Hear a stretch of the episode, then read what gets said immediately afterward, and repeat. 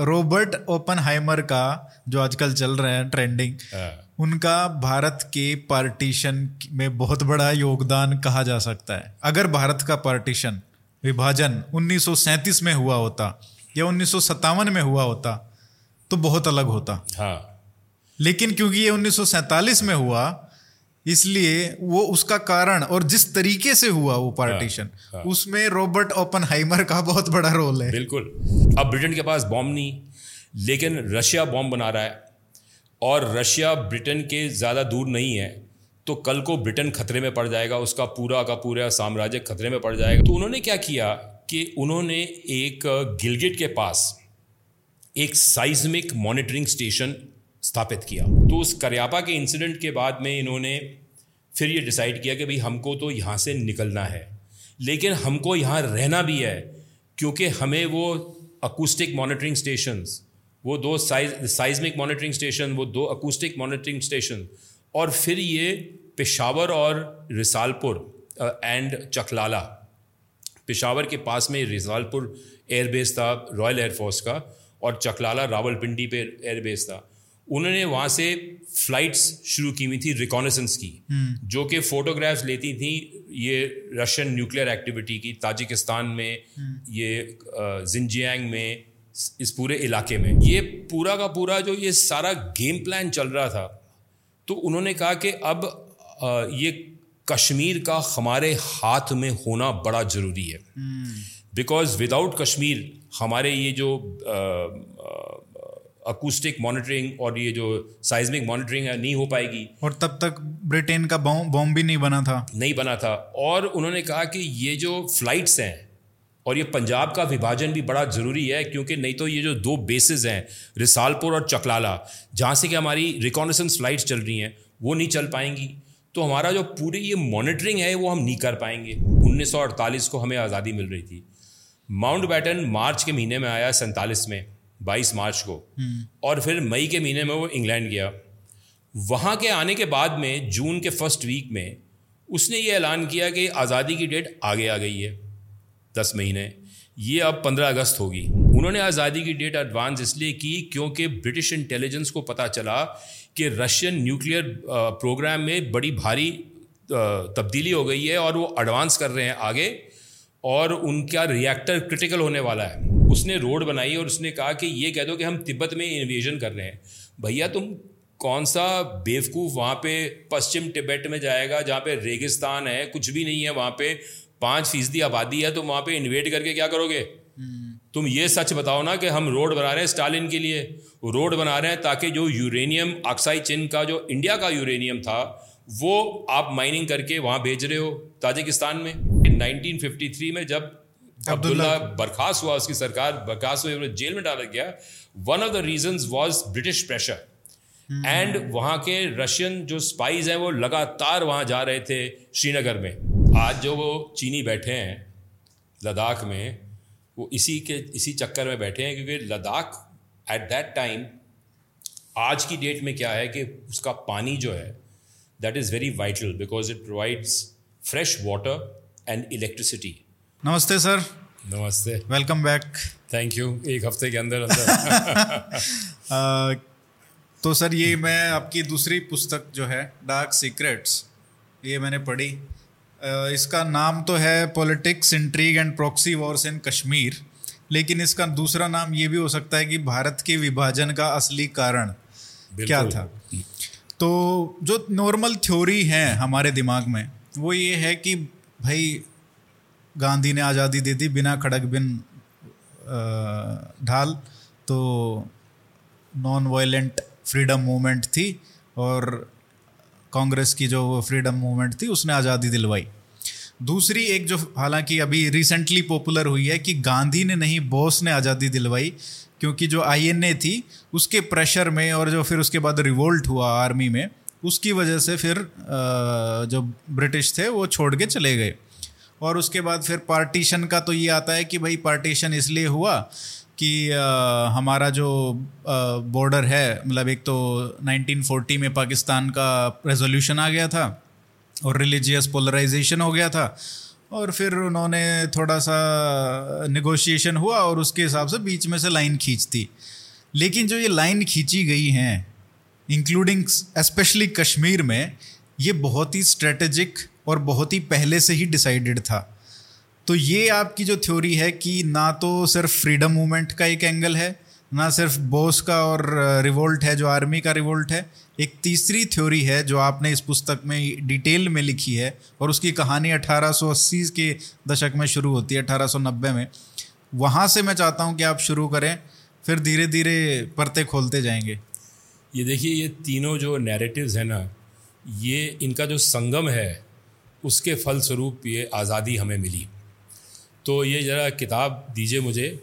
ये इसमें, इस किताब के कवर पे आप देखेंगे कि यहाँ पे चाइना के चेयरमैन माओ हैं और रशिया के ये हैं आप जोसेफ स्टालिन।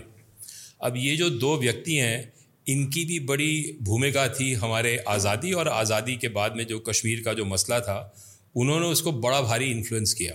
तो मैं आपको इसकी कहानी सुनाता हूँ कि अट्ठारह में ब्रिटेन ने ब्रिटिश राज जो था, पहले तो ये समझने की ज़रूरत पड़ेगी कि जो ब्रिटिश साम्राज्य था, उसका जो ब्रिटिश राज था, वो एक हिस्सा था। जैसे मैथमेटिक्स में कहते हैं ना A is a subset of B British Raj was a subset of British Empire जो ब्रिटिश एम्पायर था, वो सुएज कैनाल पे ख़त्म होता था। और जो ब्रिटिश राज है, वो सुएज कैनाल से शुरू होकर सिंगापुर तक जाता था। और ऊपर गिलगिट तक और नीचे श्रीलंका की राजधानी कोलंबो तक। तो पहले कलकत्ते से और फिर दिल्ली से ये पूरा साम्राज्य जो है ये कंट्रोल होता था। आजकल आपको पता है कि पिछले पचास साठ सालों में अमेरिकी फ़ौज हर जगह जाती है और वो हर एक देश में जाके तख्ता पलट देती है और वो फिर लॉ एंड ऑर्डर का इस्टेब्लिशमेंट हो जाता है। हाँ।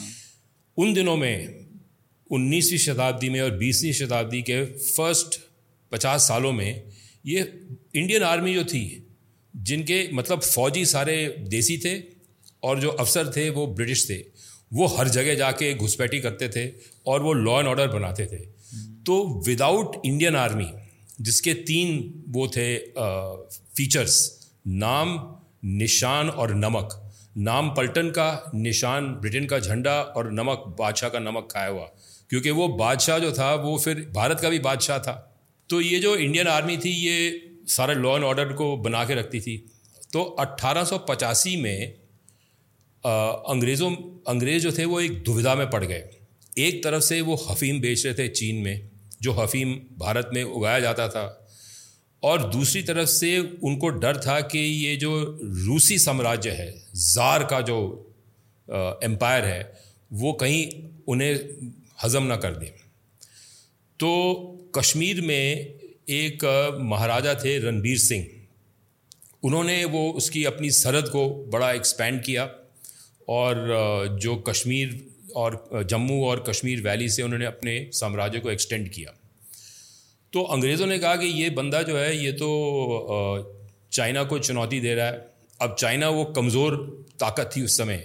लेकिन अंग्रेज़ों को चाइना की ज़रूरत थी as a buffer between tsars tsarist Russia and British Raj तो उन्होंने कहा, इस पर रोक लगाओ, पाबंदी लगाओ.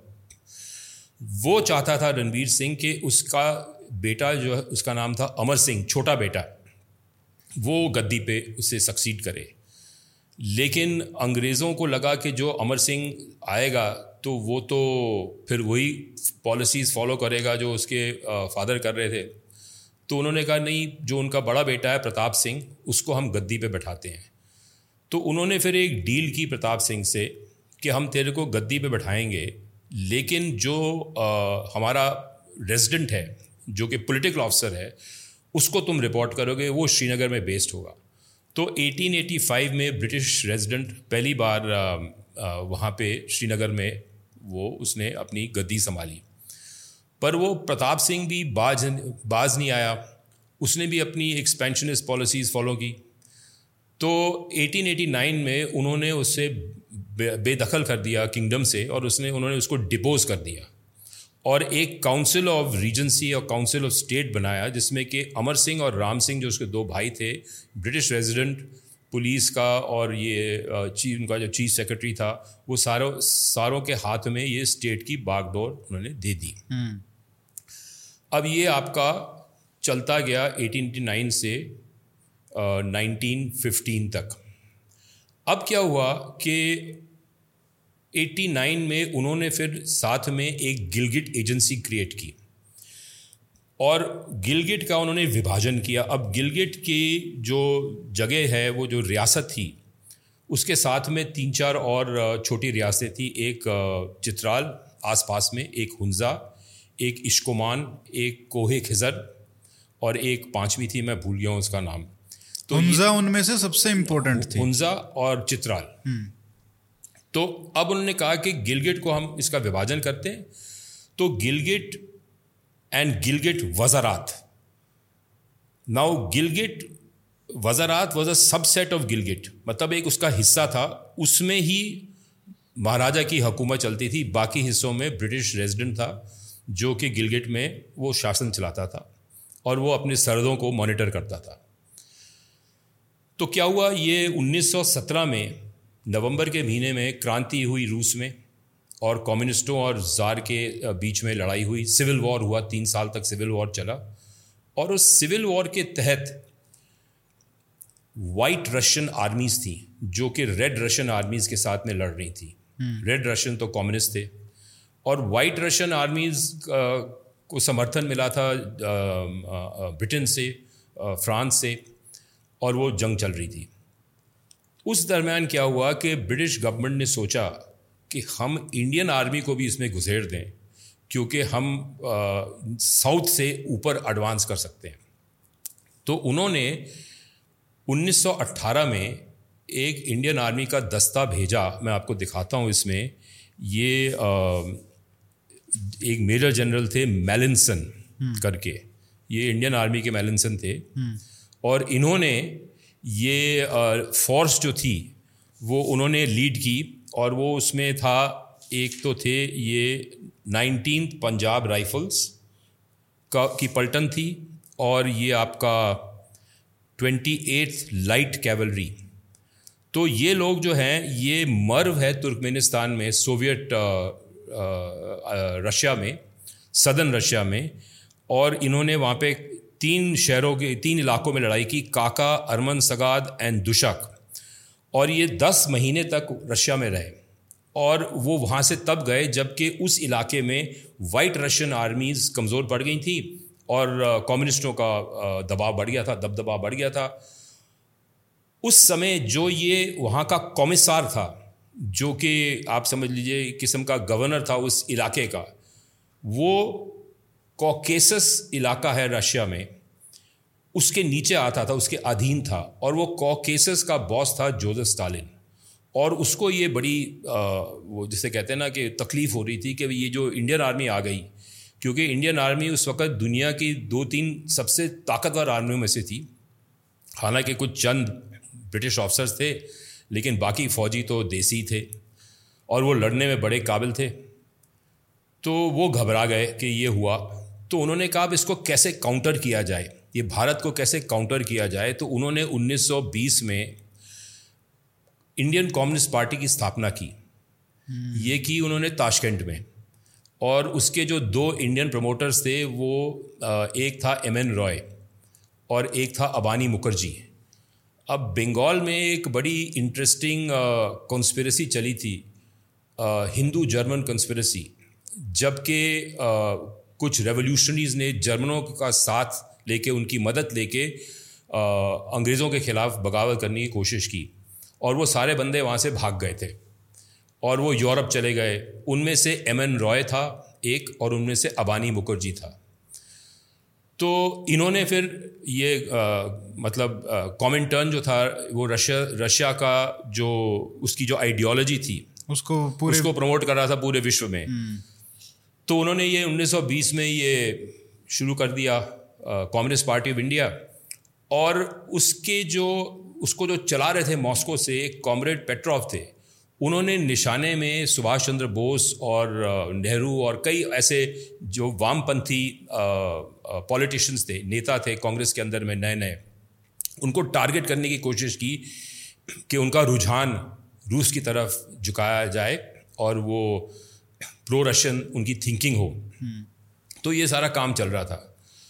तो फिर क्या हुआ कि इन्होंने कहा कि ये जो कांग्रेस पार्टी है जो ये आ... मैं वहाँ पे आऊँगा हाँ। लेकिन एक वो जो दारू पार्टी होती है 1890 या इक्यानवे में हाँ, वो, तो... वो बहुत इम्पोर्टेंट है क्योंकि उसकी इम्प्लीकेशन जो है वो आज तक आपने जैसे लिखा हाँ, पुस्तक में वो हाँ, आज तक है। हाँ, तो वो ब्रिटिश ऑफिसर होता है एक ब्रिटिश हाँ, इंडियन आर्मी का ऑफिसर हाँ, हाँ, और एक है रशियन ऑफिसर हाँ, उसका नाम था रशियन का ग्रोमचेव्सकी हाँ क्योंकि वहाँ वहाँ से ही पता चलता है वहाँ से ये शुरू होता है कि यार बफर तो कुछ रहा ही नहीं। हाँ, ये तो रशिया वाले तो इधर तक आ गए गिलगित तक उनका एक्सेस होने वाला है। हाँ, वो एक्चुअली वहाँ पे चित्राल में पहुँच गए थे। और ये जो ब्रिटिश ऑफिसर था इंडियन पोलिटिकल सर्विस का यंग हस्बैंड उसको वहाँ पे वो उसकी वो जिसे टक्कर हुई थी ये ग्रोमचेफ्सकी के साथ में जो रशियन था और उन्होंने उसको नक्शे दिखाए। और उन नक्शों के तहत ये सारा गिलगिट और कश्मीर का जो हिस्सा था वो सब रशिया के अंदर आ रहा था हाँ। तो उसने कहा ये तो हमारी ज़मीन है आओ वोट का पियो हाँ। और फिर वापस जाओ अपने बॉसेस को बताओ कि भाई ऐसी ऐसी बात है तुम अब यहाँ पे मत आओ और जो महाराजा रणबीर सिंह थे उन्होंने सिंकियांग को में प्रवेश करके एक जगह है शाहिदुल्ला वहाँ पे उन्होंने एक किला बनाया था और जब ये महाराजा प्रताप सिंह को अंग्रेज़ों ने रिकग्नाइज़ किया कि ये महाराजा बन गए उन्होंने उससे कहा कि वो किले को खाली कर दो क्योंकि हम उंगल नहीं देना चाहते चाइनीज़ को हम्म। क्योंकि एक तरह से वो चाइनीज़ को कमज़ोर कर रहे थे उनका ये आप चांदी ले रहे थे उनको हफीम बेच रहे थे हफीम ची पच्चीस परसेंट चाइना जो था हफीम ची हो गया था हाँ। ये नाइनटीन सेंचुरी में हाँ। मेल पॉपुलेशन हफीम ची हो गई थी अच्छा और साथ में वो चाइना का इस्तेमाल करना चाह रहे थे कि ये रशिया और इंडिया के बीच में दरमियान में चाइना को डाल दो कि वो बफर बन जाए और फिर वो रशियन एक्सपेंशनिज्म जो है वो रुक जाए। तो उस मुलाकात के बाद में अंग्रेज़ों को डर लग गया कि भाई ये ग्रोमचेवस्की यहाँ तक आ गया। फिर इनकी एक ट्रीटी हुई थी एंग्लो रशियन ट्रीटी 1904 या 1905 फाइव में। हुई थी वो आ, तो जार जो था वो उसका रिश्तेदार था। रिश्तेदार ही हाँ, था। हाँ, हाँ, वो इंग्लैंड के महाराजा का क्वीन का और महाराजा का रिश्तेदार था तब तक क्वीन मर चुकी थी। और वो एडवर्ड द सेवंथ आया था गद्दी पे। तो वो भी भारत का भी सम्राट था उस समय। हम्म। तो उस संधि के बाद में फिर ये कम्युनिस्टों ने जब उनका जार का तख्ता पलटा तो तब ये नया खेल शुरू हो गया। हम्म। पर वो खेल वही था जो जार का नज़रिया था वो कम्युनिस्ट पार्टी का भी नज़रिया था। कि भाई हम जितनी ज़्यादा ज़मीन पे कब्ज़ा कर लें और उतना उतनी हमें फ़ायदा होगा। और ख़ासकर ये जो इलाके हैं इससे हमें फिर उनको एक्सेस चाहिए था इंडियन ओशन में। अच्छा। ताकि उनका ट्रेड बढ़ सके और रशिया जो है अक्सर अफ़गानिस्तान में किस लिए आया? वो आया ताकि वो फिर साउथवर्ड मूव करके इंडियन ओशन में आ जाता। hmm. कि पाकिस्तान के थ्रू ग्वादर पे आके क्लाइंट स्टेट बना देता अल्टीमेटली वहाँ पे अपना पॉट बना देता क्योंकि बिग पावर राइवलरी हो रही थी। hmm. तो ये वो कहानी थी। अच्छा और तो फिर हम आते हैं कि वापस आते हैं अब फिर कम्युनिस्ट पार्टी के में क्या हो रहा था? हाँ. अब 1935 में क्या हुआ कि कम्युनिस्ट पार्टी फैल रही थी। कॉमिनटर्न बड़ा एक्टिव था।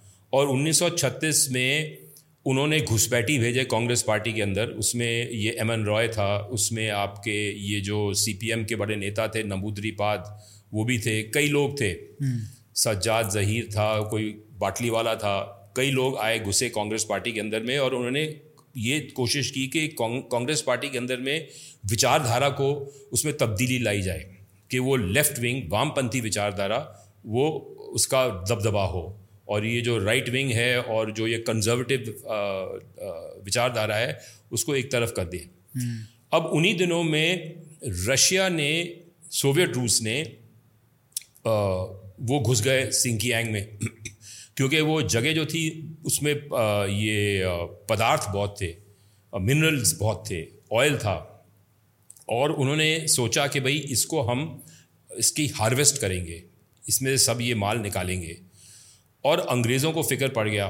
तो उन्होंने क्या किया कि उन्होंने 1935 में महाराजा ऑफ़ कश्मीर के साथ में एक और ट्रीटी की और उन्होंने वो जो गिलगिट का वजारात था, उसमें से और हिस्सा निकाल दिया कि भाई वो हमारे भारत सरकार के कंट्रोल में होगा।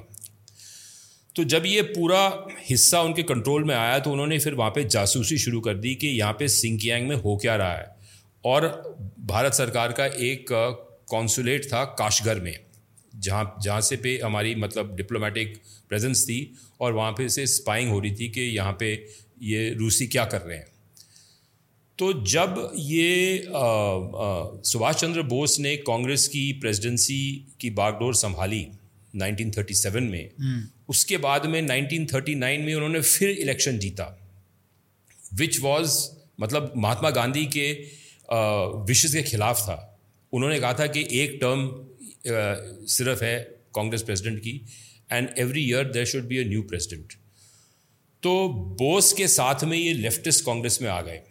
और फिर जो ये वाइस रॉय था लिलित गो तो ये देखिए ये यहाँ पे एक बहुत ही इम्पोर्टेंट इन्फॉर्मेशन है हाँ। जो हम सोचते थे कि वो ये है कि बोस को हटाने का कांग्रेस प्रेसिडेंसी से हटाने के पीछे गांधी के पर्सनल पॉलिटिकल रीजंस थे। वो थे। लेकिन एक बहुत बड़ा कारण ये भी था जैसे आपने अपनी पुस्तक में लिखा है कि जो वाइस रॉय थे उन्होंने बताया गांधी को कि ये रशिया की चाल है कि वो इसको कम्युनिस्ट्स को कांग्रेस पार्टी में धकेल रहे हैं और ये जो देखिए बोस दोबारा से बन गया। इसका मतलब ये है कि ये कांग्रेस का टेक ओवर हो गया है कम्युनिस्टों द्वारा। और आपका जो पूरी बिकॉज़ बोस की जो फिलॉसफी थी वो था कि आर्म स्ट्रगल मतलब हम्म। हथियारों के ज़रिए ही आज़ादी मिल सकती है। People struggle arm struggle Gandhi ji की ये फिलॉसफी थी ये नॉन वायलेंस अहिंसा।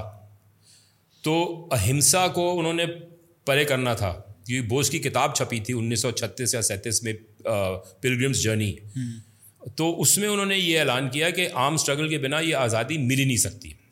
और ये आम स्ट्रगल तो मतलब किसी की दोस्त की मदद से ही मिल हो सकती थी कामयाब और वो सोवियत रूस की मदद से कामयाब हो सकती थी।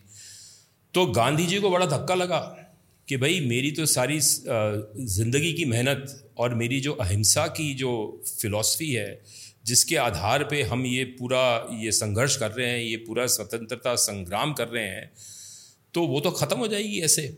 और ये तो मतलब एक फिर कम्युनिस्ट कंट्री बन जाएगा। तो बोस को उन्होंने बर्खास्त कर दिया। अब स्टालिन को ये लेकिन वो बताइए वाइस रॉय वाली बात। हाँ तो वाइस रॉय ने हमें मुझे अंदाज़ा है कि ये अब ये बातें जो है सब रिकॉर्डेड नहीं है फाइल्स में। और ब्रिटिश सिस्टम जो था बड़ा सीक्रेसी ड्रिवन सिस्टम था। लेकिन लिनलित गो जो था उस वक़्त का वाइस रॉय मुझे शक है कि उसने गांधी जी को ये बताया ज़रूर उनके कान में बात डाली होगी कि भाई ये ये ऐसी बात होगी आपकी पार्टी चली जाएगी। क्योंकि अंग्रेज़ों को तकलीफ़ हो रही थी ये लेफ़्ट से डील करने की। वो ट्रेडिशनल कांग्रेस वालों के साथ में अच्छी तरह से डील कर सकते थे क्योंकि उनको पता था इनका तो अहिंसा की बात है। इन्होंने तो जेल जाना है इन्होंने तो सत्याग्रह करना है। हम्म। तो इन्होंने कोई मार काट तो करनी नहीं है। लेकिन जो ये बागी आ जाएँगे ये लेफ्टिस्ट आ जाएँगे तो ये हथियार भी ले आएँगे वो रशियंस का दबदबा होगा। और आप ये सोचिए कि उस समय अंग्रेज़ों को ये कतः भी उनके दिमाग में ये बात नहीं आई कि हम कभी भारत से जाएँगे इसको हाँ, छोड़ के जाएँगे। क्योंकि 1934-35 में जब उन्होंने महाराजा हरि सिंह से वो लीज किया था हाँ, गिलगित को हाँ, साल की लीज ली थी। नहीं साथ में उन्होंने ये नया कैपिटल बनाया नई दिल्ली का। हाँ, अब आप देखिए कि पहले तो सिर्फ़ ये लाल किला था और लाल किले के कंपैरिजन में ये पूरा north block south block Rashtrapati Bhavan सब बना था एक बड़े स्केल पे बना था। तो जब इतने स्केल पे बनता है तो आपकी विजन होती है कि भाई हम तो यहाँ ठहरेंगे। रहेंगे सौ साल रहेंगे। किसको क्या पता था कि ये इमारतें बनने के बाद में दस साल के अंदर में वो निकल जाएँगे? तो जो इमारतें बनाता है उसको ये अंदाज नहीं होता कि उसकी टाइम होराइजन कितनी है। वो सोचता है it's in indefinite time horizon लेकिन फिर कुदरत का खेल ब्रह्मांड का खेल आ जाता है बीच में। तो वो आ, अंग्रेज़ों को ये था कि ये आ, इनको कम्युनिस्टों को बाहर कैसे रखा जाए? अब सुभाष चंद्र बोस जो थे वो 1939 से जब वो बर्खास्त हो गए कांग्रेस प्रेसिडेंट उन्होंने प्रेसिडेंसी रिज़ाइन कर दी तो उसके बाद में उन्होंने एक गुट बनाया फॉरवर्ड ब्लॉक का कांग्रेस पार्टी के अंदर में और वो दूसरा गुट था एक गुट था कांग्रेस सोशलिस्ट पार्टी का। कांग्रेस सोशलिस्ट फोरम या कांग्रेस कांग्रेस सोशलिस्ट पार्टी। और वो एक ब्लॉक था एक ग्रुपिंग था कांग्रेस के अंदर में। तो वो जाना चाह रहे थे वहाँ पे सोवियत यूनियन स्टालिन से मिलने। लेकिन उन्होंने ये बड़ी रेवोल्यूशनरी स्पीचेस देनी शुरू कर दी, बागी स्पीचेस देनी शुरू कर दी, और उनको वही सेडिशन लॉ जो आजकल चल रहा था, उसी सेडिशन लॉ के तहत में उनको जेल में डाल दिया। तो अब इन लोगों की निगाह थी इंडिया पे। साथ में क्या हुआ कि 1936 के चुनाव में कांग्रेस पार्टी आठ सरकारों में आठ स्टेट्स में उन्होंने सरकारें बनाई और वो सत्ता में आए। और 1939 में रशिया और जर्मनी के बीच में एक पैक्ट हुआ। उस पैक्ट के दो महीने बाद हिटलर ने दूसरी विश्व युद्ध शुरू कर दिया। तो अब लिनलित गो जो वाइस रॉय था, उसने कहा कि इंडिया भी इस लड़ाई में जाएगा, शामिल होगा। और इंडिया जो था, वो वहाँ तक था। इंडिया ये भारत नहीं था सिर्फ़, east of Suez, from Suez canal to Singapore. ये सारा दिल्ली के दायरे में आता था। यहाँ पे जो बैठा वाइस रॉय था वो उन सब करोड़ों लोगों की किस्मत का आ, वो ही use to take the call on that Akhand Bharat pro max हाँ अखंड भारत प्रो मैक्स तो उसने डिक्लेयर कर दिया कि लड़ाई हो गई। We have declared war on Germany तो कांग्रेस पार्टी जो है बड़ी नाराज़ हुई। उन्होंने रेजिग्नेशन दे दी। अब उन्होंने वो आठ मिनिस्ट्रियों से रेजिग्नेशन दे दी। तो अंग्रेज़ों के दिमाग में आया कि यार, अब ये तो मामला गड़बड़ हो गया कि ये तो मेन स्ट्रीम से हट गए। अब क्या होगा? How do we deal with this तो उन्होंने कहा, फिर ये कार्ड खेला हिंदू मुस्लिम, जिन्ना का। और वो जिन्ना को लेके आए आगे। और उसका प्रचार तंत्र शुरू हो गया जिन्ना का। और ये सारा हिंदू मुस्लिम का हो गया टू नेशन थ्योरी हो गई और ये पूरा का पूरा बवाल शुरू हो गया।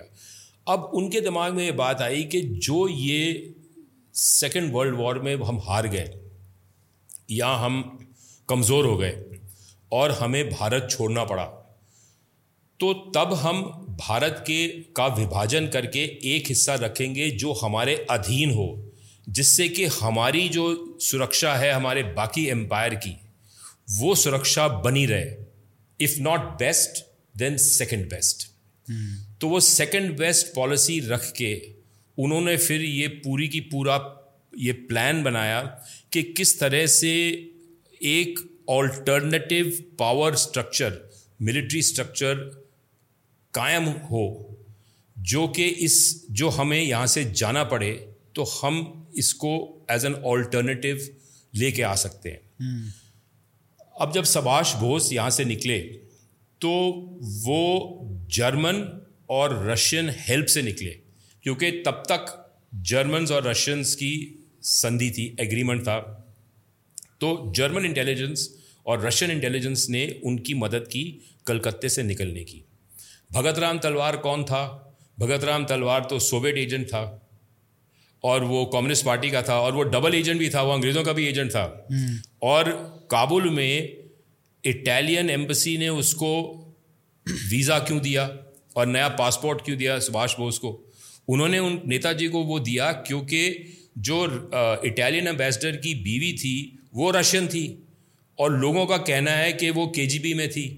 तो उसने कहा कि इनको आप ये पासपोर्ट दे दो अच्छा। और फिर हम उनको वीज़ा दे देंगे। तो जब नेताजी तेईस मार्च से लेके इकतीस मार्च तक वो जब उन्होंने सफ़र किया और वो मॉस्को थ्रू सोवियत रशिया और तेईस मार्च से इकतीस मार्च तक वो वहाँ पे थे मॉस्को में तो उसका कोई रिकॉर्ड नहीं है कि इतने बड़े नेता भारत के सोवियत रूस में आए हैं और वो किससे मिले हैं, क्या बातचीत हुई है, वो सारी फाइलें क्लेसिफाइड हैं। और यहाँ से किसी ने भी ये बोला नहीं कि भाई हमें ये फ़ाइल पढ़ने दो। कोई स्कॉलर नहीं गया, कोई इतिहासकार नहीं गया। किसी ने इसकी बात ही नहीं की कि वहाँ पे क्या नेताजी वहीं पे मतलब बैठे हुए घूम रहे थे मॉस्को में। He was a serious man he was fighting for the independence from British और उसको रशिया की मदद की ज़रूरत थी। hmm. और उनके टाइस थे वो एम एन रॉय था वो सारे लेफ्टिस्ट थे जो आए हुए थे। तो ये बड़ी विचित्र बात है कि कोई भी स्कॉलर किसी ने भी इस पर दृष्टि डाली। हम्म। And this is one of the paradoxes and secrets of modern India कि ये बात कभी खुल के नहीं आई कि वहाँ पे हुआ क्या था आठ दस दिनों में। फिर नेताजी वहाँ जर्मनी पहुँचे उसके बाद में जर्मनी वो हिटलर से जो मीटिंग हुई थी वो वो तो बाद में हुई थी पर फोर्टी 41 के जून में उन्होंने ऑपरेशन बारबरोसा शुरू कर दिया और इन्वेजन ऑफ़ सोवियत यूनियन हो गया। तो वो फिर सारे जो संधियाँ थी सारी जो अलायंसेस थी टूट गई। सोवियत जर्मन अलायंस टूट गया और सोवियत यूनियन का अंग्रेज़ों के साथ अलायंस बन गया। अब जब उनके अंग्रेज़ों के साथ अलायंस बन गया तो भारत में जो कम्युनिस्ट पार्टी थी जो कि वॉर को सपोर्ट कर रही थी वो वॉर के खिलाफ हो गई। हाँ। और उनको वो मतलब अपने पूरे कार्डर्स को समझाना पड़ा कि ये अब वॉर के हम खिलाफ काम कर रहे हैं क्योंकि अब ब्रिटेन और रूस का मतलब एग्रीमेंट हो गया है। और ये बड़ी अजीब बात थी कि अब ये पहले तो ये कहते थे ना ब्रिटिश साम्राज्य के खिलाफ लड़ रहे हैं अब वो ब्रिटिश साम्राज्य के दोस्त बन गए। तो सारी जो कम्युनिस्ट मूवमेंट थी वो दुविधा में पड़ गई। तो इन्हीं दरमियान इसी दरमियान ये एटम बॉम्ब की रेस शुरू हो गई हम्म, और ये एक बहुत ही इंटरेस्टिंग है मतलब ये टाइटल भी जा सकता है थंबनेल में हाँ। कि रॉबर्ट ओपनहाइमर का जो आजकल चल रहे हैं ट्रेंडिंग।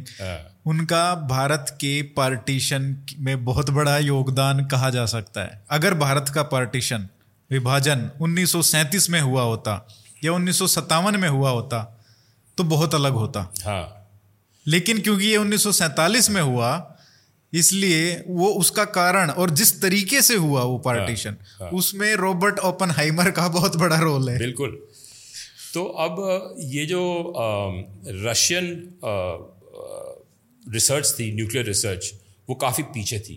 न्यूक्लियर रिसर्च में जर्मन सबसे आगे थे और ब्रिटिश और अमेरिकन पीछे थे लेकिन अमेरिकन जो थे उनके पास पैसा बहुत था ब्रिटेन के पास पैसा नहीं था ज़्यादा। तो वो पीछे चल रहे थे। तो उनको ब्रिटेन को अपने जासूस जासूसों से पता चला कि जिंजियांग में यूरेनियम की कान है और वो कान जो है वो अक्साई चिन्ह तक एक्सटेंड होती है hmm. क्योंकि वो जो जियोग्राफिकल कंस्ट्रक्ट है वो उसी इलाके में ही नहीं कॉन्सेंट्रेटेड लेकिन वो पूरी एक वेन जिसे कहते हैं एक नस है जो जिंजियांग से नीचे करकश नदी के तक चलती है अक्साई चिन्ह में और वो माइनिंग चल रही थी और वहाँ पे साथ में जो मुसलमान थे, वो बगावत कर रहे थे रूसियों के खिलाफ। तो उनको तकलीफ़ बड़ी हो रही थी वहाँ माइनिंग करने में रूसियों को। तो फिर क्या हुआ कि अंग्रेज़ों ने एक अफसर भेजा, लेफ्टिनेंट विलियम ब्राउन। वो पश्तो में फ्लुएंट था और साथ में उसको उन्होंने इंडक्ट किया कि भाई तू गिलगिट और ये जो इलाके हैं हुंजा चित्राल इश्कोमान कोए खिज़र इन सब रियासतों में तू अपनी दोस्ती बना और उसने वहाँ पे सारी जो लोकल डायलैक्ट्स हैं, उसमें माहिर हो गया। वो सातों डायलैक्ट्स का पंडित हो गया और उसने सबके साथ में दोस्ती बना ली और साथ में वो क्या कर रहा था कि उसने एक स्पाई नेटवर्क बनाया जिसके तहत जो यूरेनियम वहाँ से माइन हो रहा था, उसके सैम्पल्स इंडिया भिजवा रहा था और इंडिया से ये लंदन जा रहे थे और अमेरिका जा रहे थे और वहाँ पे वहाँ जो साइंटिस्ट थे वैज्ञानिक थे उनको स्टडी कर रहे थे कि भाई ये किस किस्म का यूरेनियम है और उनके पास किस किस्म का बॉम्ब बनेगा हम्म। रूसियों के पास तो ये पूरा आ, मामला चल रहा खेल चल रहा था और यही विलियम ब्राउन है जो उन्नीस सौ सैंतालीस के हाँ, बाद मैं उस पर आ रहा हूँ हाँ। तो 1945 में जब अमेरिका ने ये, ओपनहाइमर साहब ने ये बॉम्ब फोड़ा तो अमेरिकन पार्लियामेंट ने एक लॉ पास किया कि इसकी जो इसकी जो नॉलेज है, हम किसी के साथ में शेयर नहीं करेंगे। तो ब्रिटेन जो है वो आउट हो गया। अब ब्रिटेन के पास बॉम्ब नहीं, लेकिन रशिया बॉम्ब बना रहा है, और रशिया ब्रिटेन के ज़्यादा दूर नहीं है। तो कल को ब्रिटेन खतरे में पड़ जाएगा, उसका पूरा का पूरा साम्राज्य खतरे में पड़ जाएगा और जर्मनी की लड़ाई के बाद में उनको विजय तो प्राप्त हुई, लेकिन वो खोखले हो गए। तो अब उस समय उनको ये दुविधा में पड़ गए कि अब क्या करें। तो उन्होंने क्या किया कि उन्होंने एक गिलगिट के पास एक साइज्मिक मॉनिटरिंग स्टेशन स्थापित किया। उसका कोड नेम था स्टोवेज अब जब एक परमाणु विस्फोट होता है अंडरग्राउंड कर लीजिए या ओवरग्राउंड तो धरती कांपती है। तो जो शॉक वेव्स निकलते हैं, वो शॉक वेव्स वो साइज्मिकली मॉनिटर किए जाते हैं तो उससे पता चल जाता है कि धमाके का इसकी ताकत कितनी है। और साथ में साउंड भी आता है, एक आफ्टर शॉक आता है तो उसके लिए आपको अकूस्टिक मॉनिटरिंग करनी पड़ती है। तो उन्होंने एक ये साइज्मिक मॉनिटरिंग स्टेशन स्थापित किया और दो अकूस्टिक मॉनिटरिंग स्टेशन स्थापित किए जिनके कोड नेम्स थे बीवर एंड टैग डे ये सब गिलगिट के इलाके में थे।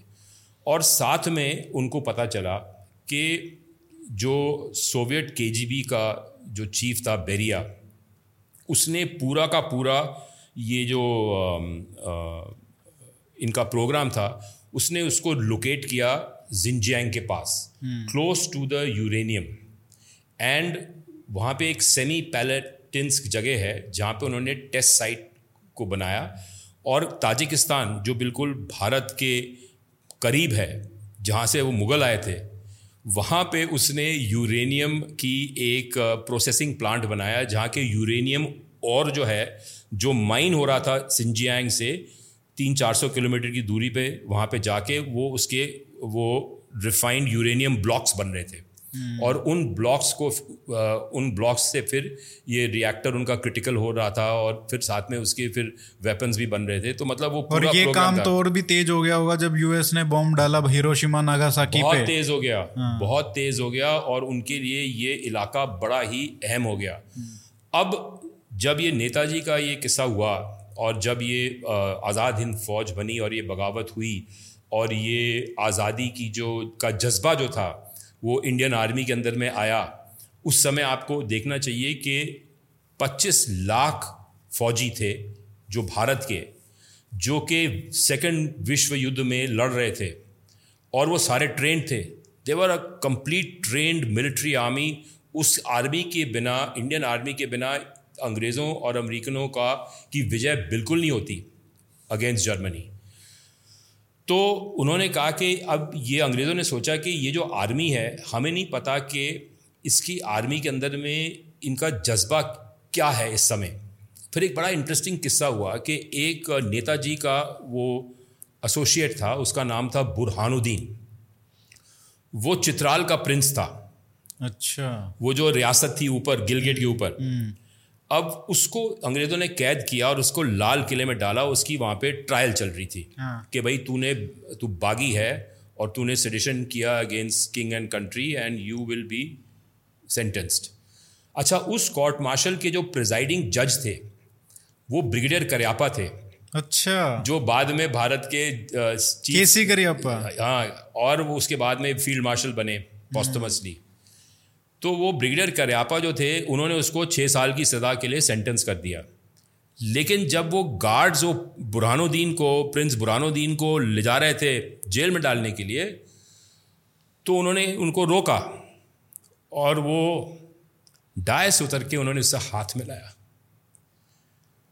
तो इस बात को देख के अंग्रेज़ों को दिल में ये वो लग गया, तीर, कि जो ये ब्रिगेडियर करियापा हम्म।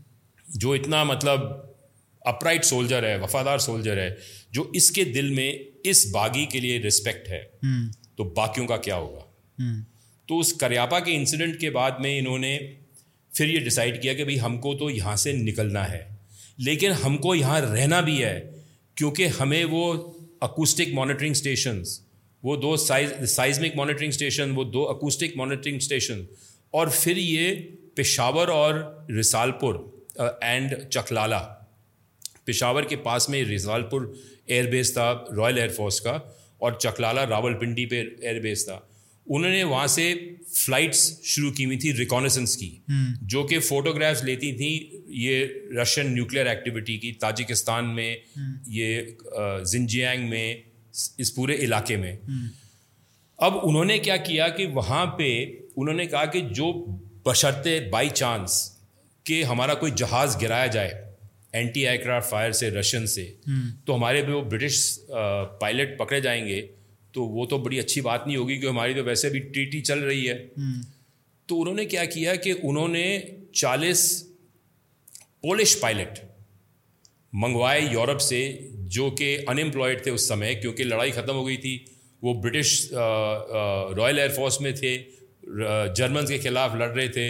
लड़ाई ख़त्म हो गई पोलैंड आज़ाद हुआ लेकिन कम्युनिस्टों का दबदबा हो गया वहाँ पे तो वो लोग वापस नहीं गए। उन्होंने कहा भैया तुम यहाँ पे आ जाओ। तो वो पाकिस्तान एयरफोर्स का जो आधार था वो पोलिश पायलट से बना। 23 Polish pilots and 18 air crew. अच्छा। और जो लास्ट पोलिश पायलट था वो 1982 में रिटायर हुआ पाकिस्तान एयरफोर्स से। देखिए कितनी तो। पैंसठ और बहत्तर का युद्ध भी लड़ा होगा। हाँ बिल्कुल लड़ा होगा। पैंसठ इकहत्तर का युद्ध लड़ा होगा। तो ये पूरा का पूरा जो ये सारा गेम प्लान चल रहा था तो उन्होंने कहा कि अब ये कश्मीर का हमारे हाथ में होना बड़ा ज़रूरी है। बिकॉज़ विदाउट कश्मीर हमारे ये जो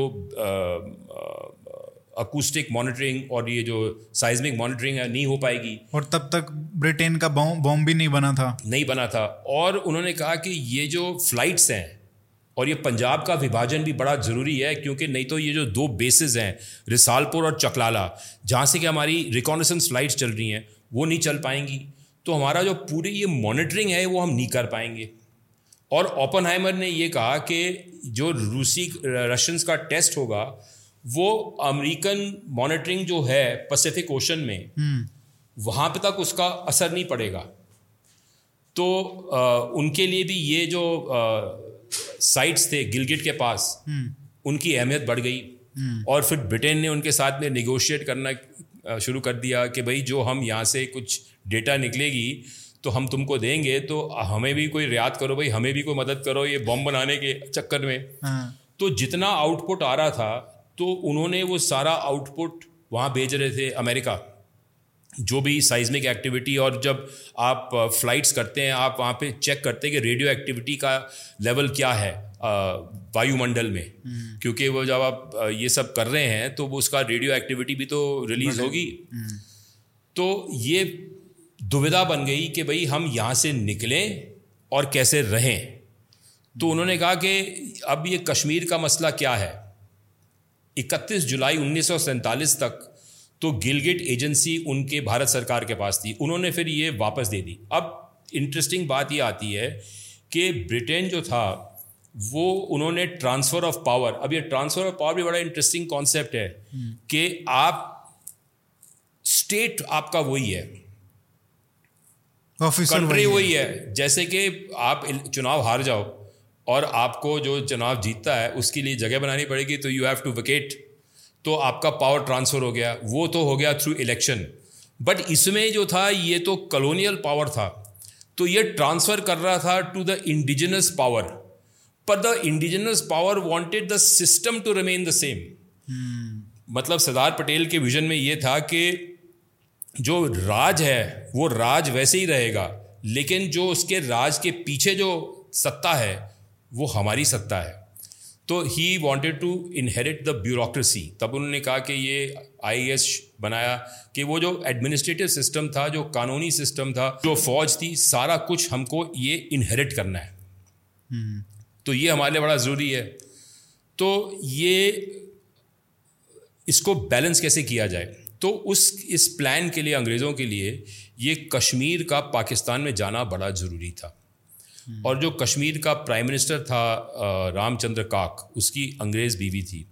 और जो resident prime minister of Kashmir British resident in Srinagar British army uh, मतलब श्रीनगर अ, कश्मीर फोर्सेस की जो अ, आर्मी चीफ था वो अंग्रेज़ था और एक जो पुलिस चीफ था कश्मीर का जिसे कहते हैं आईजी वो भी अंग्रेज़ था। तो ये चार चार जो लोग थे ये पूरे उस स्टेट को कंट्रोल कर रहे थे। और चारों का रुझान पाकिस्तान की तरफ़ था।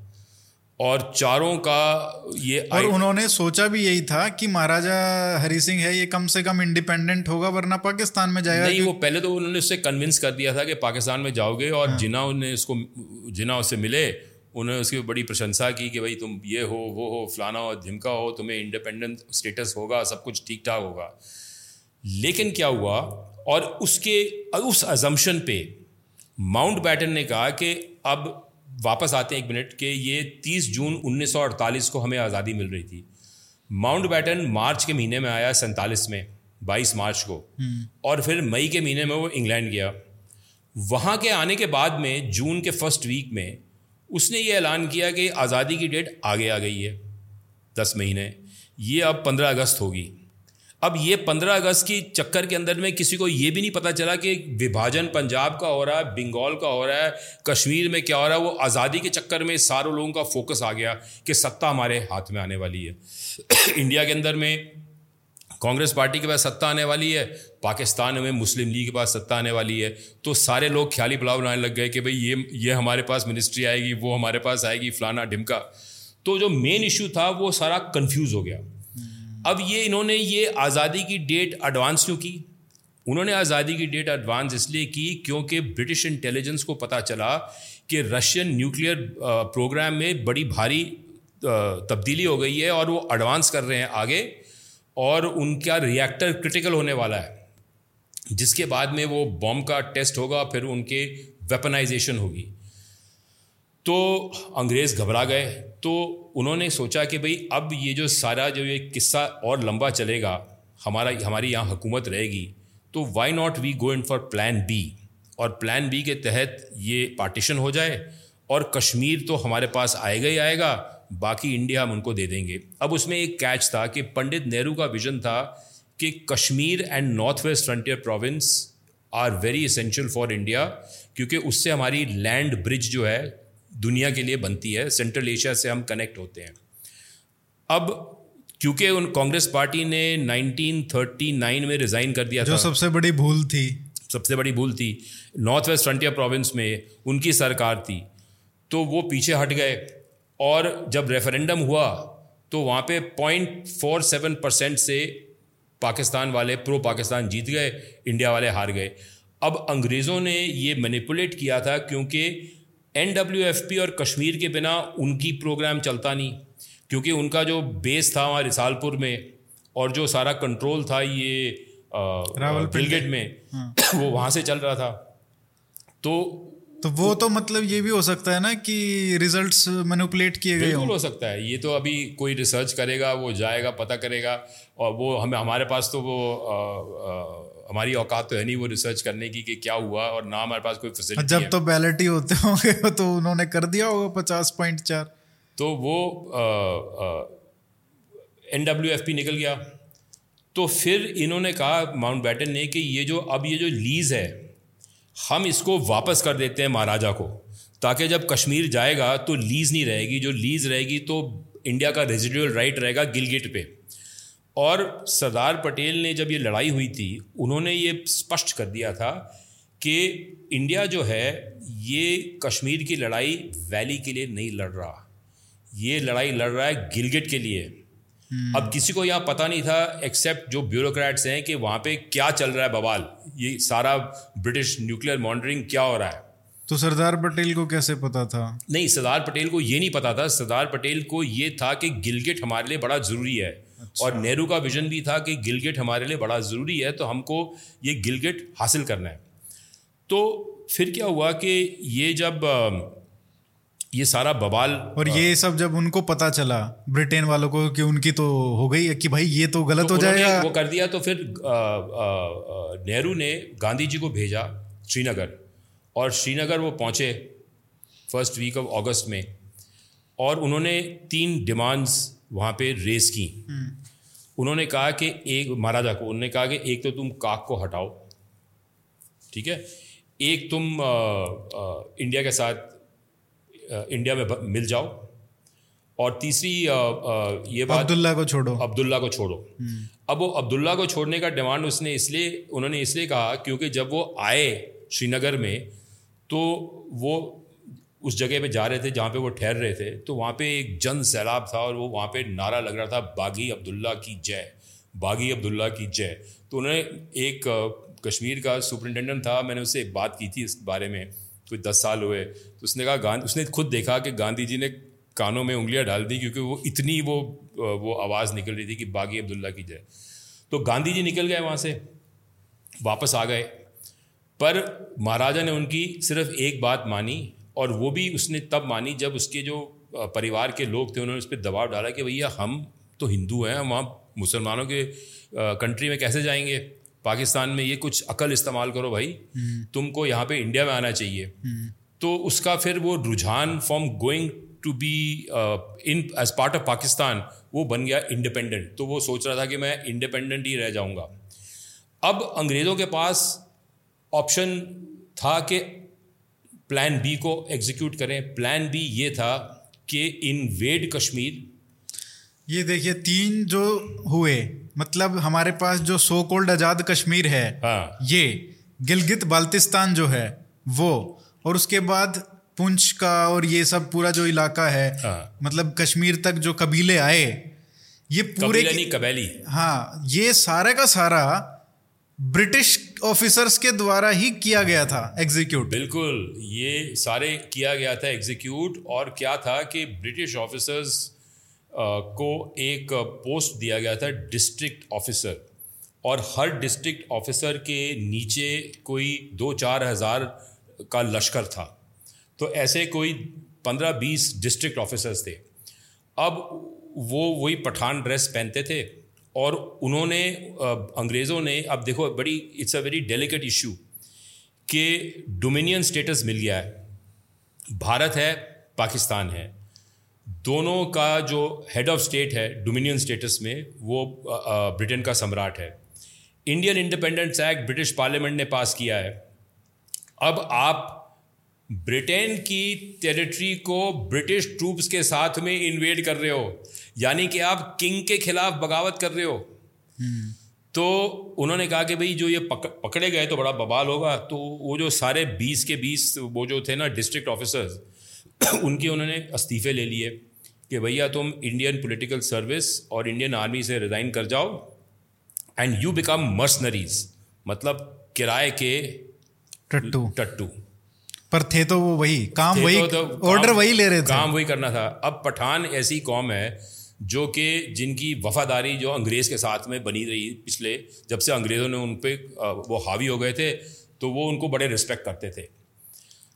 और उस समय क्या हुआ कि एक और हादसा हुआ उसमें जब घुसेंगे तो बहुत लंबा टाइम लगेगा लेकिन कौन से वाला? वो जनरल कलकट का कि वो प्लान उसमें आते हैं नहीं तो वो विल गेट डिस्ट्रैक्टेड तो एक ये जो विलियम ब्राउन था इसको अंग्रेज़ों ने महाराजा कश्मीर को कन्विंस किया कि भाई इसको गिलगिट में आप स्थापित कर दो, इसको पॉलिटिकल ऑफिसर बना दो और गिलगिट स्काउट्स का जो दस्ता है, इसके अधीन हो जाएगा। He will be the commanding officer तो विलियम ब्राउन ने क्या किया कि वो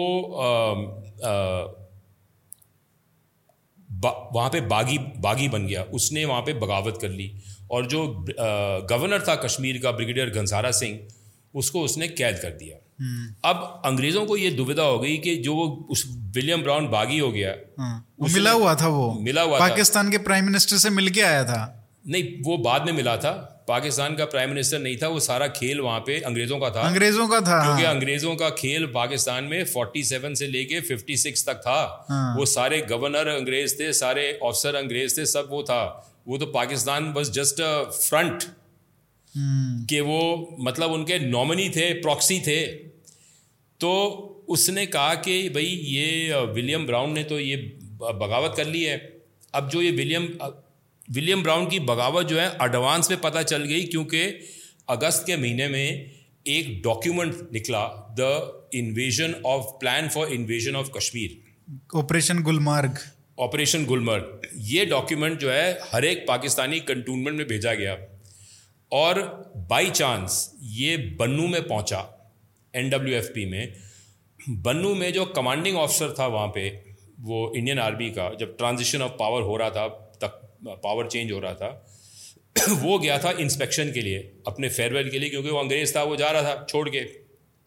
और उसका जो नंबर टू था, वो मेजर कलकट था। वो सरदार सरदार जी थे।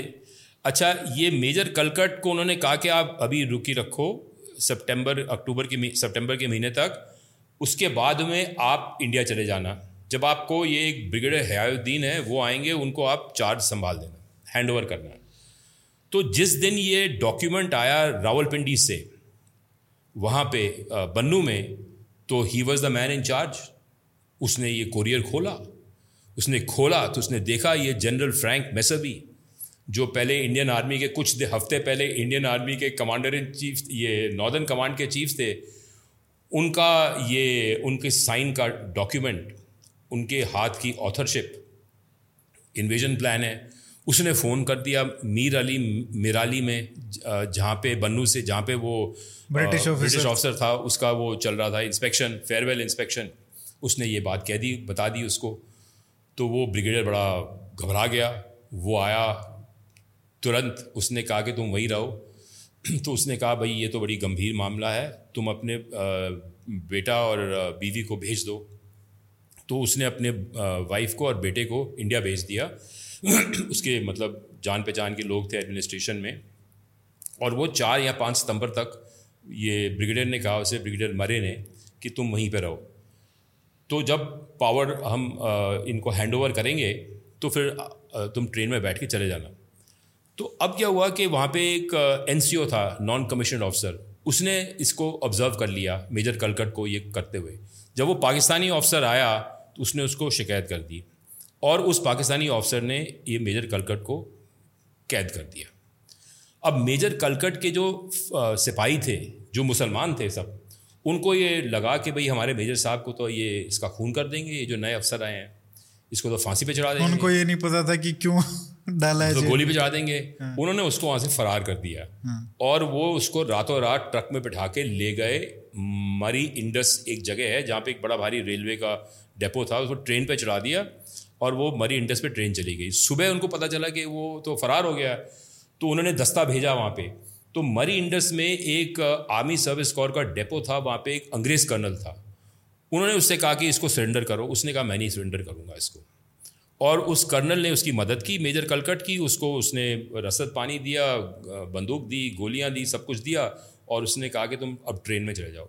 तो ट्रेन में चलते चलते वो वहाँ पे फिर इंडिया पहुँचा और अक्टूबर के महीने में ये दिल्ली बीस तारीख को वो उन्नीस को। उन्नीस को या बीस को शुरू होना था? ये बाईस का प्लान इक्कीस बीस था। हाँ बीस या इक्कीस। और ये अठारह को पहुँचे दिल्ली में। हाँ। और इन्होंने बताया आर्मी ऑफिसर्स को। फिर ये मिलने गए ये आर्मी इंटेलिजेंस को वो जनरल पी एन थापड़ थे जो बाद में बने थे आर्मी चीफ। हम्म। उनको उन्होंने कहा कि ऐसा ऐसा प्लान है तो उन्होंने उसको नज़रअंदाज कर दिया और वो एक मेजर जनरल कुलवंत सिंह थे वो भी उनने भी उसको नज़रअंदाज कर दिया। लेकिन एज़ पर कायदा उनको उससे बल सरदार बलदेव सिंह से मिलवाना पड़ा। जो डिफेंस मिनिस्टर है बलदेव सिंह ने भी कहा कि गल कर दे पे जी फटे मार रहे हो हाँ। कुछ नहीं होने वाला सो हाँ। so, मतलब हम बता दिया था कि भाई इन्वेजन होने हाँ, वाला है और वो दो दिन बाद इन्वेजन हो गया उसके बाद नेहरू जी को पता चला उन्होंने उसको बुलाया उन्होंने फटकारा बलदेव सिंह को उन सबको पर इट वॉज़ टू लेट अब क्या हुआ कि क्योंकि वो जो कबैली थे हम्म। उनकी वफादारी पश्तूनों के साथ थी। और सॉरी वो अंग्रेज़ों के साथ थी। हम्म। और अंग्रेज़ जब हटाए गए वो जो डिस्ट्रिक्ट ऑफिसर्स थे और उनकी जगह में पंजाबी ऑफिसर्स लगाए गए तो उनका वो तालमेल चला नहीं। तो वो लूट मार में लग गए। हाँ। और लूट मार में लग गए तो वो लूट मार के चक्कर में फिर वो डिले हो गए। और डिले हो गए तो फिर आर्मी आ गई। सत्ताईस अक्टूबर तक। हाँ। और श्रीनगर बच गया। श्रीनगर बच गया। अच्छा फिर ये सबसे दिलचस्प बात यह है कि ये इंडियन आर्मी ने पूरी पूरा इलाका रिकवर क्यों नहीं किया? हम्म। तो मैंने कुलदीप नैयर जी से पूछा जो बड़े जाने हुए जर्नलिस्ट थे मैंने कहा कि जी ये इंडियन आर्मी ने सीज़ फायर पे क्यों अग्री किया? तो उन्होंने कहा इसमें काफ़ी सारे मसले हैं लेकिन जो उनकी नज़र में था कि मेजर जनरल कुलवंत सिंह को मैसेज आया कि दिल्ली से उन्होंने कहा है कि जब आप कश्मीरी स्पीकिंग एरियाज़ को रिकवर करोगे तो वहाँ पे आप अपनी सेना को रोक देना। आगे मत जाना, क्योंकि जो आप आगे जाओगे तो आप पंजाबी स्पीकिंग एरियाज़ में आ जाओगे।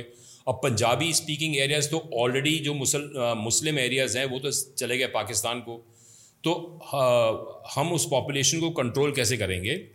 और शेख अब्दुल्ला का दबदबा वहाँ पे है ही नहीं उनका तो वैली में ही है कश्मीरी स्पीकिंग इलाके में क्योंकि कश्मीर के पाँच हिस्से थे उस वक्त। एक तो गिलगिट का एरिया था एक लद्दाख था एक वैली था एक जम्मू का एरिया था और एक ये मुजफ्फरपुर पूंछ बेल्ट थी जिसमें कि आज़ाद कश्मीर का वो बना था वो ऐलान हुआ था। हम्म। वो पंजाबी स्पीकिंग था। तो इंडियन आर्मी रुक गई। लेकिन सवाल ये है कि इंडियन आर्मी इसलिए रोकी गई ताकि इंडियन आर्मी जो है वो ब्रिटिश इलाकों को टेक ओवर ना कर जाता। जो इंडियन आर्मी का मैंडेट था कि गिलगिट तक जाना। हम्म। गिलगिट तक जाते तो ये स्टेशंस का क्या होता? वो फ्लाइट्स का क्या होता? वहाँ पे तो पूरी जो चल ब्रिटिश थी। ब्रिटिश कंट्रोल था पूरा। पूरा उसका क्या नाम होता? नाम के थे पाकिस्तान का तो नाम नाम का था। हाँ तो क्या होता? तो क्या उसमें माउंट बेटन का क्या रोल था? क्या उन्होंने भी इन्फ्लुएंस किया नेहरू को कि ना जाया जाए वहाँ पे। माउंट बैटन तो वो कहते हैं ना डॉक्टर जैकेल मिस्टर हाइड एक तरफ़ पे अच्छा एक तरफ़ पे बुरा। माउंट बैटन ने तो अपनी छवि बनानी थी। और Mountbatten British deep state का आदमी था। और उसके पास मैंडेट था that at all cost Britain has to make the nuclear bomb और उसके बिना तो बात बनेगी नहीं। एंड फॉर दैट हमारा कंट्रोल गिलगिट रिसालपुर और ये जो आपका है रावलपिंडी पे बना रहना चाहिए और जो इंडियन आर्मी वो मुजफ्फरपुर ये जो बेल्ट है वहाँ पे आ जाएगी बॉर्डर पे तो जो गन्स हैं तोपे हैं हम्म। आर्टिलरी की वो सीधी वहाँ पे गोले बरसाएँगी रावलपिंडी पे तो हमारे हवाई जहाज़ों का क्या होगा जो सारी रिकॉनेसेंस कर रहे हैं और जो इंडियन एयरफोर्स है जो उन्होंने अटैक मारा रावलपिंडी पे तो क्या होगा? तो सारे जो अंग्रेज़ अफसर थे हम्म।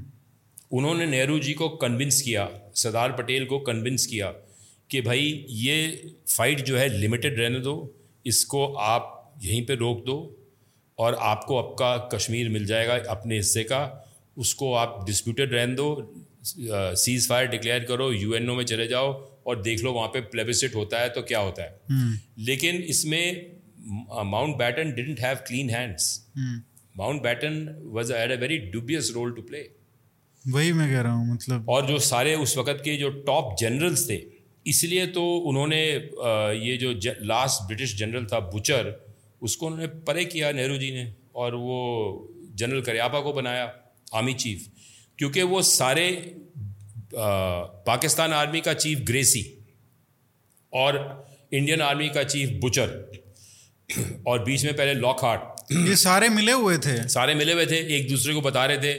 और साथ में दोनों सेनाएँ के पास ब्रिटिश अफसर थे। वो ब्रिटेन ब्रिटिश अफसर ब्रिटिश अफसर के खिलाफ लड़ रहा था। एक ब्रिटिश अफसर एक दो मारे भी गए पाकिस्तान की साइड से। तो वो बवाल बनने वाला था बहुत बड़ा। तो उन्होंने कहा ये बवाल को कंट्रोल कैसे किया जाए? कंट्रोल किया जाए सीज फायर के ज़रिए। अच्छा तो यूएन में जाने का क्या एक बड़ा कारण ये भी था? सबसे बड़ा कारण तो यही था। ये तो मेन स्ट्रीम हिस्ट्री में है ही नहीं। नहीं वो है ही नहीं। बब ये सब चीज़ें मेन स्ट्रीम हिस्ट्री में है ही नहीं। This is an alternative view of history which is trying to fill the gaps जो गैप्स हैं। अब देखिए इसमें माउंट बेटन का जो रोल है आपने कहा कि बहुत ड्यूबियस है। मतलब पता नहीं चलता कि किधर है किधर नहीं है। कम से कम उधर तो किसी को नहीं पता था 1947 में कि ये आदमी कर क्या रहा है। क्योंकि जैसे आपने अपनी पुस्तक में भी लिखा है कि गुरदासपुर की तीन तहसील और फिरोजपुर की दो तहसील। ये मतलब खासकर गुरदासपुर बहुत इंपॉर्टेंट है क्योंकि वहाँ मेजोरिटी एरिया था। मुस्लिम मेजोरिटी एरिया था स्लाइट मेजोरिटी और वहाँ से ही आज भी अगर मेन रोड जो जाता है वहाँ से जाता है। जो कटरा एक्सप्रेस वे भी जा रहा है आज वहीं से निकल के जाएगा वो तो तो वही एक रास्ता था जम्मू कश्मीर उसने, को। उसने वो इंडिया को दिया। हाँ। और उसने इसलिए दिया ताकि वो अपनी छवि बना ले कि भाई मैं तुम्हारे साथ हूँ। और ये दे के फोकस नहीं रहेगा कि गिलगिट में क्या हो रहा है कोई पूछेगा नहीं। हम्म, तो अटेंशन को डिफ्लेक्ट करने के लिए उसने वो पाकिस्तान के हिस्से से वो निकाल के गुरदासपुर और फिरोजपुर के जो डिस्ट्रिक्ट थे वो उन्होंने उसने इंडिया को दे दिए उसने कहा it's a small sacrifice to give to the Indians at least we are safe our program is safe और रशियन का रशियंस का बॉम्ब बना था 49 में। हाँ। और 52 में ब्रिटेन का बॉन्ड बना था। तो उसके तीन साल बाद में 55 में रशियंस ने अपनी टेस्टिंग साइट वहाँ से शिफ्ट कर दी थी। हम्म, और वो आर्कटिक में ले गए थे। तो फिर ब्रिटेन भी वहाँ से निकल गया। उसने कहा मैं हमारा तो काम पूरा हो गया। लेकिन यहाँ पे काम शुरू होता है हाँ। रशियंस का। हाँ। जिसमें आपने लिखा है कि किस तरीके से रशिया की मदद से अक्साई चीन जो है वो हथियाया गया चाइना द्वारा। और उसमें भी ये बॉम्ब वाला बनाने वाला सिस्टम चल रहा था। अब देखो ये जो रशिया का जो न्यूक्लियर प्रोग्राम था ना और उनका जो रिएक्टर था उसमें आठ गुना ज़्यादा यूरेनियम लग रहा था अमेरिकन से। इनएफिशिएंट था। तो जैसे कि पुराने ज़माने में यहाँ पे एम्बेसडर कार होती थी और वो मर्सिडीज बेंज से तुलना करो तो सिमिलर एग्ज़ाम्पल है। तो उन्होंने कहा कि अभी ये बाकी जो यूरेनियम है ये कहाँ है? हम्म। तो वो पूरी जो कांड थी वो कर्कश नदी तक आती थी। अब कर्कश नदी जो है अक्साई चिन्ह में थी और ये यूरेनियम की जो कान थी जो वेन थी it was descending right into Aksai Chin तो 1949 में दिसंबर के महीने में आ, सत्ता संभालने के बाद में चीन में माओजी तुंग ये गया वहाँ पे मॉस्को स्टालिन से मिलने और उससे मदद मांगने के लिए कि भाई मुझे आप हथियारों की फैक्ट्री दे दो। सब कुछ मेरे यहाँ पे फैक्ट्रियाँ लगा दो। आप जर्मनी से सारा वहाँ से माल उठा रहे हो वॉर के बाद। और मुझे आप शक्तिशाली बना दो और मैं आपके अधीन हूँ आप मेरे माई बाप हो। हम्म। तो स्टालिन ने उससे कहा कि भाई तुम ऐसा करो कि जिंजियांग के इलाके में तो हमने तुम्हारा कब्जा करवा दिया है। हम्म। अब तुम अक्साई चीन में जाओ और वहाँ से यूरेनियम की माइनिंग करके वो उसके लिए रोड बनाओ। और वो रोड के थ्रू ताजिकिस्तान में ये यूरेनियम का जो और है वो वहाँ पे डिपॉजिट करो। तो उन्होंने डील साइन की। माओजी दोंग को उसने दो महीने तक वहाँ पे कैद रखा ऑलमोस्ट Hmm. कोई आपका हेड ऑफ़ स्टेट दूसरी कंट्री में जाता है तीन चार पाँच दिनों के लिए और वो दो सवा दो महीने तक वहीं रहता है। तो उन्होंने एक फिर ट्रीटी साइन की और एक कंपनी बनाई Sino Soviet mining company Xinjiang mining company और उसका जो आ, मूल तत्व ये था कि हंड्रेड परसेंट जो वहाँ से माल निकलेगा जो भी मिनरल्स निकलेंगे ऑयल निकलेगा यूरेनियम निकलेगा मोलिबिडेनम बेरिलियम ये सारे न्यूक्लियर प्रोग्राम के मिनरल्स थे वो सारे जाएँगे रशिया। hmm. और आपको उसके अगेंस्ट हम 250 मिलियन डॉलर के हथियार देंगे। ठीक है? तो आप अपना वो करो क्योंकि माओ का माओ की दृष्टि वहाँ पे थी। इस पे कोरिया में कि वो वहाँ पे कोरिया में इन्वेजन करना चाह रहा था तो उसने कहा कि वो भी देख लेंगे तुम पहले तो ये काम शुरू करो। तो फिर उन्होंने पीपल्स लिबरेशन आर्मी का दस्ता जनवरी 1950 में भेजा। तो ये तिब्बत का भी इसीलिए तिब्बत देखिए तिब्बत तो इंडिपेंडेंट कंट्री था। हाँ। और उन्होंने ये कहा कि अब ये बड़ी इंटरेस्टिंग बात है कि तिब्बत की जो 90 फ़ीसदी पॉपुलेशन है वो पूर्वी तिब्बत में रहती है लासा के पास वहाँ पे। ये पश्चिमी तिब्बत में hardly five to ten percent population है। It's a complete desert area वहाँ पे एक गार्टॉक नाम का शहर है। hmm. उस गार्टॉक नाम के शहर में एक इंडियन आर्मी का दस्ता तैनात था 1902 से। जबकि इंडियन आर्मी तिब्बत में गई थी और तिब्बतियों पे फतेह हासिल की और फिर तिब्बत जो है एक भारत का मतलब अधीन आ गया हो गया। वो भारत के कैंप में हो गया। hmm. और तिब्बत के सारे जो फॉरेन रिलेशंस थे वो सारे नई दिल्ली से डिसाइड होते थे कि भाई कौन सी कंट्री का दूतावास यहाँ पे आएगा तुम कहाँ जाओगे क्या करोगे? मतलब कि उन्होंने उनको पप्पू बनाया हुआ था इन सिंपल लैंग्वेज तो वहाँ पे गारटॉक पे हमारा दस्ता था और मेरी वो मेजर साहब हैं उनका नाम था मेजर कृष्णात्री। हाँ। उनसे मेरी बात हुई थी वो जब ये कोई पंद्रह साल पहले अब उनका देहांत हो गया। तो वो वहाँ पे 1947 से 1954 तक वो दस्ता था वहाँ पे डेढ़ सौ सिपाहियों का। उनका काम था कि जो ट्रेड की प्रोटेक्शन करना। अब स्टालिन को ये डर था कि ये दस्ता जो है ये वहाँ से स्पाइंग करेगा हमारे न्यूक्लियर प्रोग्राम पे। तो उसने चाइनीज़ को बोला कि इसको भी हटवाओ। तभी वो 54 में हटा जब ये आ, आ, क्या कहते हैं ये पंचशील ट्रीटी हुई। But to come back to the main picture उसने रोड बनाई और उसने कहा कि ये कह दो कि हम तिब्बत में इन्वेजन कर रहे हैं। भैया तुम कौन सा बेवकूफ़ वहाँ पे पश्चिम तिब्बत में जाएगा जहाँ पे रेगिस्तान है कुछ भी नहीं है वहाँ पे पाँच फ़ीसदी आबादी है तो वहाँ पे इन्वेट करके क्या करोगे?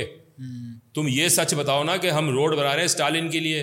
रोड बना रहे हैं ताकि जो यूरेनियम ऑक्साइड चिन का, जो इंडिया का यूरेनियम था, वो आप माइनिंग करके वहाँ भेज रहे हो ताजिकिस्तान में। तो रशियन घुसपैठी जो है, वो उस वक्त शुरू हो गई थी। अब आप देखिए 1918 में भारतीय सेना, रशियन से लड़ रही है रशिया के अंदर में। 1920 में वो कम्युनिस्ट पार्टी बनाते हैं ताशकंद में, ऑफ़ इंडिया।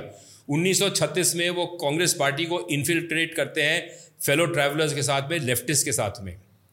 उसके बाद में फिर जब 47 में आज़ादी आती है तो वो वो इसका फ़ायदा उठाते हैं और कहते हैं कि अब ये अंग्रेज़ यहाँ से हट गए अब ये जो पूरा का पूरा नेचुरल रिसोर्स है उसको कैसे हम एक्सप्लॉयट करें? फिर वो चीनियों को ले आते हैं वहाँ पे। और फिर उन्होंने क्या किया? हमें तो अपनों ने लूटा। हाँ तो सो कोल्ड अपने। हाँ तो फिर उन्होंने क्या किया कि उन्होंने एक ऐलान किया कि गिलगिट पे गिलगिट से यहाँ पे वो हो रहा है स्पाइंग हो रही है टेररिज्म चल रहा है। अब किसको क्या पता था कि गिलगिट में क्या हो रहा है? उनको पता था कि गिलगिट में क्या हो रहा है कि गिलगिट में वहाँ पे न्यूक्लियर स्पाइंग चल रही है बाकी दुनिया को पता नहीं था। हम्म। तो फिर उन्होंने क्या क्या सोचा?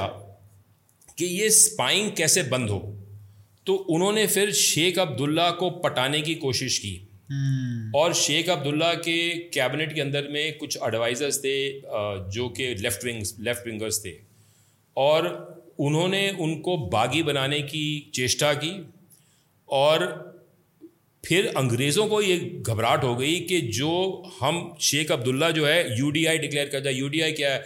यूनिलैटरल डिक्लेरेशन ऑफ़ इंडिपेंडेंस जो वो भारत से अलग हो जाए तो फिर क्या होगा? तो हमारे यहाँ पे पीछे से भी आगे से रशियंस पीछे रशियन हमारे ये सारी स्पाइंग का क्या होगा? हम्म। तो फिर उन्होंने नेहरू जी पर प्रेशर डाला और फिर मेरा ये अंदाज है कि 1953 में जब अब्दुल्ला बर्खास्त हुआ उसकी सरकार बर्खास्त हुई जेल में डाला गया one of the reason was British pressure and वहाँ के रशियन जो स्पाइज हैं वो लगातार वहाँ जा रहे थे श्रीनगर में। The history you don't know the history we don't know और ये भी तो उन्हीं का प्रोजेक्ट था हरी सिंह को काउंटर करने के लिए। हाँ. ही तो ये सारा शुरू किया था 1931 में। बिल्कुल। क्योंकि हरी सिंह जो था वो जो राउंड टेबल कॉन्फ्रेंस हुई थी 1930 की उसमें उन्होंने एंटी ब्रिटिश स्टैंड लिया था। और 1925 में हरी सिंह ब्रिटिश के बदौलत ही महाराजा बना था। बिल्कुल। तो फिर उसने उनको बिट्रे किया बागी बन गया तो उन्होंने कहा इसको ख़त्म करो। और उन्होंने फिर ये पूरा एजिटेशन शुरू करवा दिया था मुस्लिम कॉन्फ्रेंस का नेशनल कॉन्फ्रेंस का पूरा बवाल। और सबसे दिलचस्प बात यह है कि जब राजा एक राज्य होता है राजा की हुकूमत सुप्रीम होती है लेकिन अंग्रेज़ों ने कश्मीर में एक कॉन्स्टिट्यूशन बनाया। That permitted political activity and freedom of speech and assembly against the Maharaja और उसके और, गले में ठोसा। हाँ और और कहीं नहीं था। और कहीं नहीं था सिर्फ़ कश्मीर में था। तो ये भी उन्हीं का प्रोजेक्ट था जो उनको उन्नीस तिरपन में वाइंड अप करना पड़ा। आज जो वो चीनी बैठे हैं लद्दाख में वो इसी के इसी चक्कर में बैठे हैं क्योंकि लद्दाख एट दैट टाइम आज की डेट में क्या है कि उसका पानी जो है that is very vital because it provides fresh water and electricity. और जो इन्होंने जो दो डैम बनाए गिलगिट के में बुंजी डैम और डैमर बाशा डैम उसके लिए पानी की सप्लाई उनके लिए बड़ी ज़रूरी है। वो हम्म। पानी सारा इंडस नदी से आता है और इसकी जो चार ट्रिब्यूटरीज़ हैं नूबरा शायोक चैंग चेमो गलवान तो इसलिए उनकी नज़र निगाह उस पर उन इन नदियों पे है। तभी तो उन्होंने सेना अपनी लगाई हुई है वहाँ पे। तो ये जो सारा किस्सा है ये अंग्रेज़ों रशियंस और चीनियों के बदौलत हमें भुगतना पड़ रहा है। hmm. आज आप देखिए पचहत्तर साल से ऊपर हो गए आज़ादी के। We are going in for the seventy six anniversary of independence ये ये ओपन आइमर अगर ब्रिटेन में पैदा होता और उनका उन्नीस सौ बयालीस तिरालीस में बम बनवा देता हाँ। तो हमारा मतलब ये नौबत गिलगित बल्तिस्तान तो कम से कम और पंजाब पूरा अपने पास होता। ये नौबत नहीं आती जो ये क्योंकि अंग्रेज़ों ने यूनियनिस्ट पार्टी जो थी ना पंजाब की जिसमें कि सर छोटू राम थे और वो सर सिकंदर हयात खान थे they were oppose to partition they were oppose to ये जो विभाजन हुआ देश का पंजाब का। हम्म। पर वो तो खैर खैर चौवालीस जो हो गया पहले गया। मर गए थे वो तो। हाँ पर जो हो गया सो हो गया।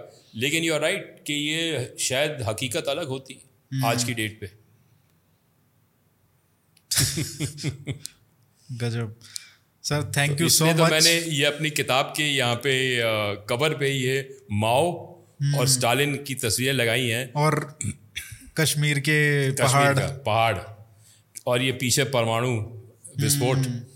Because this is the legacy of this all और ये हमको कहीं पे भी मतलब ये इस- मतलब अल्टरनेटिव हिस्ट्री और क्रिएटिव फिक्शन टाइप में भी नहीं बताया जाता है कि ये भी एक हो सकता है एक पॉसिबिलिटी अब ये अब मुझे ताजुब है कि क्यों नहीं बताया जा सकता। मुझे तो मेरे दिमाग में ये बात खटकी।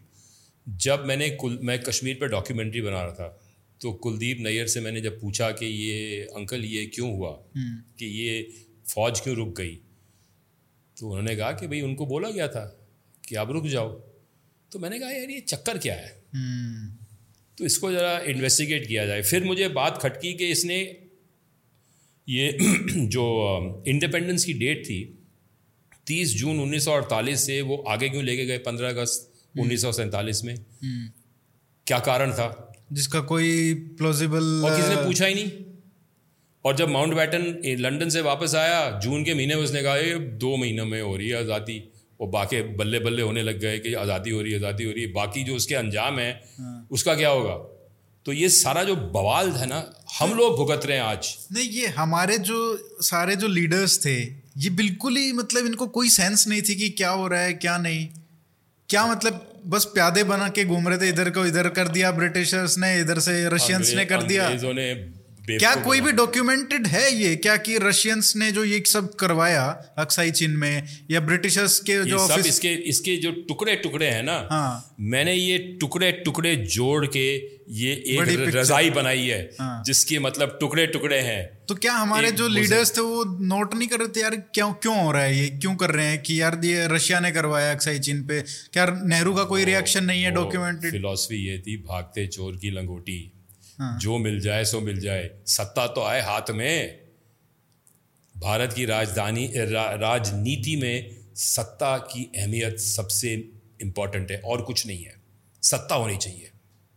चलिए सर बहुत बहुत धन्यवाद।